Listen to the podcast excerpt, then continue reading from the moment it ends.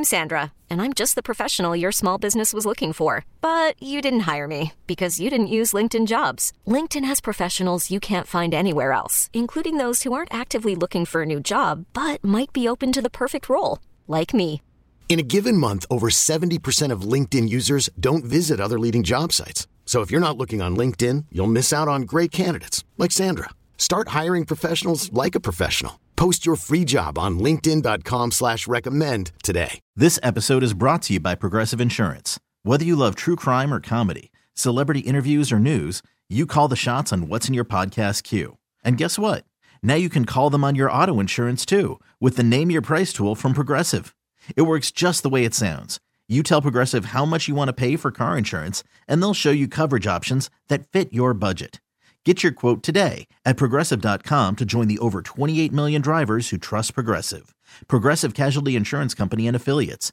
Price and coverage match limited by state law. Robert Lamm is a founding member of the legendary group Chicago, also a songwriter who has written so many of their hits that we're all familiar with. Does anybody really know what time it is? Saturday in the Park, 25 or 6 to 4. So many other great songs. And he has written a brand new song while in quarantine called Everything is Going to Work Out Fine and joins us on the phone this morning. Good morning, Robert. Good morning, Dave. Uh, I've spoken to a lot of musicians and actors and comedians and other artist types while in quarantine, and they seem to fall into two different camps. They're either extremely bored with the downtime or finally enjoying a little bit of downtime after a life on the road. Where would you say you fall on that spectrum? I am certainly in the latter group uh, it's been such a different experience to be home all these days um, and months. Um, I've discovered that I I did marry the right woman. Uh, Thankfully, I have as well. My wife and I are doing fine right now. well, there you go. Uh, our, our kids are good people, and uh, I've had a had a chance to reconnect with uh, with old friends and uh, catch up on my reading. But most of all, I don't just walk by the piano when I'm home. I actually sit down and play. And I've been doing quite a bit of uh, songwriting uh, while while I've been home. Quite a bit. You know, I've like things that I hadn't want to approach or song song ideas I thought weren't worth developing. Uh, it turns out that I just needed a little bit of time and patience to to work it out. Now, when you say you don't just walk by the piano, is that something you normally would have done touring so much over the last 50 plus years that when you get home, you don't go near the piano usually, but now you do. Yes, unless unless there's some some project that has come up and it's uh, a pressure situation where I need to write something uh, quickly, or at least right away, and uh, so that yeah that's that's the usual setup. But being home, um, I've been actually playing the piano every day. Uh, I've actually worked worked a little kind of routine up. You know, after I do my my morning, my family stuff, you know, breakfast, coffee, the whole thing, and you know, make a couple of phone calls or send a couple of emails. I get to the piano and I'm pretty much there till dinner time. I take a little break around lunchtime, but go back until dinner time. And uh, when the dinner bell rings, I'm I'm I'm hungry. I'm tired, and I've I've done a lot. Of, I've done a respectable amount of work each day. And coming out of that zone again. Now, I imagine you've never lost your passion, obviously, for playing the, the keyboards and the piano, but I'm sure this is reconnecting you with that early love that you must have had before it became your occupation. Very much so. I have often said that I always wanted to be a composer. I didn't particularly want to be in a band, uh, but I feel very lucky that the band that I'm in, the band that I've always been in, was always willing to play my crazy stuff when I when I wrote it and presented it. So uh, so I've, I've been very lucky. Uh, not crazy. I, I, listed off just some of the, the hits you've had, and, and obviously the band has sold over 100 million albums and had honors upon honors that we're not going to list here. So, uh, what was it like in a band with that many members, though? Uh, and over the time, uh, over the years, Chicago has had I don't know twenty five plus members rotate through it, but it's always had it's it's always been one of the biggest bands out there on the road personnel wise. Uh, did you find that when you had a song or an idea that, that it was tough to, to cut through all of the other folks in the room? No, because there weren't that many writers. Uh, when we started, it was uh, Terry, who didn't write that much, uh, Jimmy, uh, and myself. And uh, it wasn't until maybe the tenth album when Peter began to write. So that was, you know, we were already, you know, we were already, uh, you know, in platinum land many times. uh, uh, Peter started writing to his credit. You know, I, I had always encouraged him, and uh, that's been pretty much it. I mean, some of the other guys who came in did write, but it wasn't ever. A, I mean, I was always the guy who had the most stuff ready to record if they want to record them. I mean, even the la- the last album Chicago did was uh, our fourth Christmas album, and uh, when Rhino Records said, "Hey, you know, we we'd love to have another Christmas album from you guys," you know, I I hadn't written a new song in a couple of years, and I sat down and wrote a pretty good song.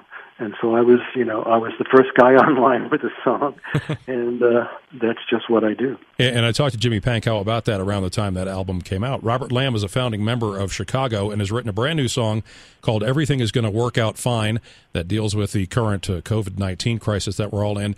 And what I love about this new song, it sounds like classic Chicago. You guys have always had that R&B influence with the horns. You've always had the jazz. You've had a little bit of pop.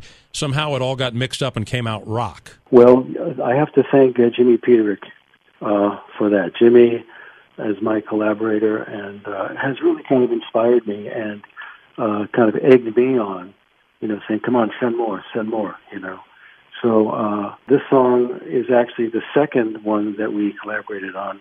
Uh, we've already finished a third, and he's working on a fourth uh, uh, song that I had sent uh, actually yesterday.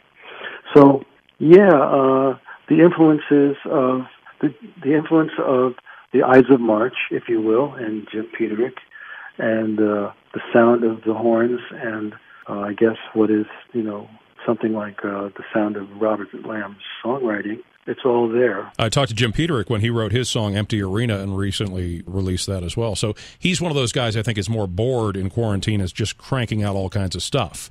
So it's good I, to have him on your team. Well, I, I, I, what I've learned, and I've only known him a short time, but I've done some I've done some research when I when I can about him and about his music and listen to his various stages of his music.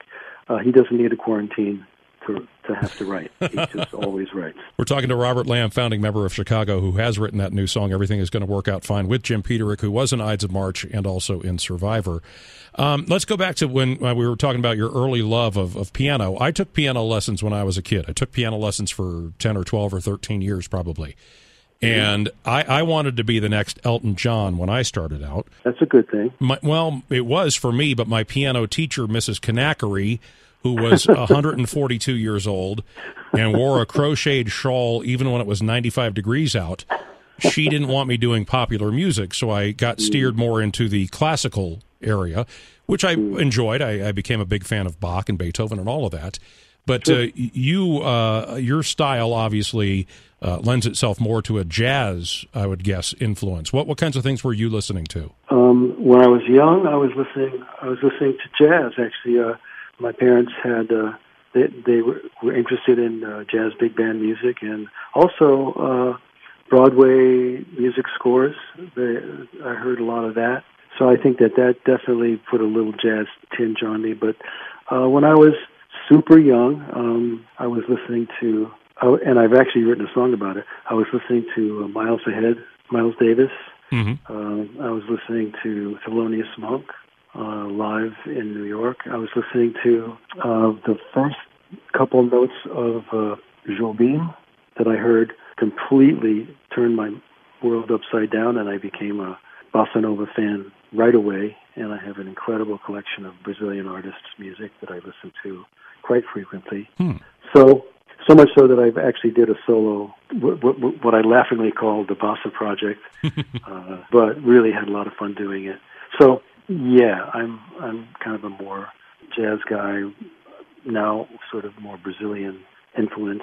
But and that stuff finds its way into my even my newer stuff. Yeah, I mean, I can I can definitely hear that kind of you know with the horns particularly, and, and a lot of that uh, kind of brightness. You know, jazz sometimes can be a little bit dark and moody, but I think that yeah. the Brazilian has got a little bit more brightness to it. That Chicago's sound is always kind of, uh, to me at least, it's been an uplifting sound. I mean, even listen to a song like Beginnings. It's it definitely has a Brazilian feel to it. And at what age did you decide that this might be something that you could do professionally?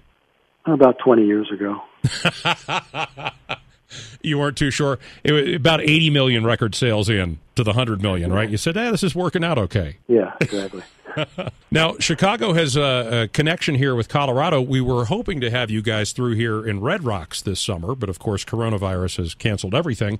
But you guys have spent a lot of time here in our home state over the past, making records, doing all kinds of things. Yeah, I love Colorado. Uh, uh, one of our kids uh, uh, went to school in Colorado and got married in Colorado and lives there with uh, a couple of kids. And um, you know, whenever I can, I I get to Colorado. And now I have a real good reason. I have, I have family there. Uh, Jim Guercio is still a good friend of mine, and uh, uh, you know, I don't care if it's cold or if it's hot, or if it's snowy or if it's raining. I, I like Colorado. You just described one typical day. We get all of that in a single day here in Colorado. exactly. Cold, snow, rain, and hot all at the same time. Uh, now, Jim, who you mentioned, uh, the legendary producer who ran the Caribou Ranch, uh, mm-hmm. where you mm-hmm. guys recorded a lot of those albums, uh, mm-hmm. which is sadly no longer uh, around, but that, that produced a lot. I mentioned Elton John. He did a lot of work up there. There's been a ton of artists that have made records right here outside of Denver. True, true. Earth, Wind, and Fire, even uh, the Beach Boys. So, yeah. Yeah, and would you like to uh, say hello to your family here? You, you said you have a, a, child and grandchildren in the area. Um, I'll, I talk to them regularly, so I'm sure they don't want to be bothered. you don't need some radio DJ to con- convey your message for you. I understand. So uh, the future for everybody is kind of up in the air with, with quarantine and everything we're going through. Uh, but what does uh, the rest of 2020 and into 2021 look like for you and for Chicago and, and what you hope to get done? Um, well, uh, first of all, I'm hoping that uh, that a vaccine is found that will uh, at least put an end to the coronavirus aspect of what we're going through. But you know, now we have Black Lives Matter. We have uh, a very contentious uh, presidential election about to happen. There are other problems, other problems to solve. Not that I, not that I can do anything more than I can do and vote and that that sort of thing. Um, but um, my my intention is to just uh, continue to make music and and uh, be present for the my loved ones. And uh, but I think Chicago will probably uh, have rebooked our tour uh, that got canceled this year for 2021. So I'm I'm hoping and I'm looking forward to that. And as are we. We hope to see you here at Red Rocks. In the meantime, everything is going to work out fine as the brand new song from Robert Lamm and Jim Peterik that you can hear uh, online. And we got it uh, right here on, on, our website as well. A link to that at 995themountain.com. Pleasure to talk to you. Thank you so much for your time. Thanks, man. Be well. This episode is brought to you by Progressive Insurance. Whether you love true crime or comedy, celebrity interviews or news, you call the shots on what's in your podcast queue. And guess what? Now you can call them on your auto insurance too with the Name Your Price tool from Progressive. It works just the way it sounds. You tell Progressive how much you want to pay for car insurance, and they'll show you coverage options that fit your budget. Get your quote today at progressive.com to join the over 28 million drivers who trust Progressive. Progressive Casualty Insurance Company and Affiliates. Price and coverage match limited by state law.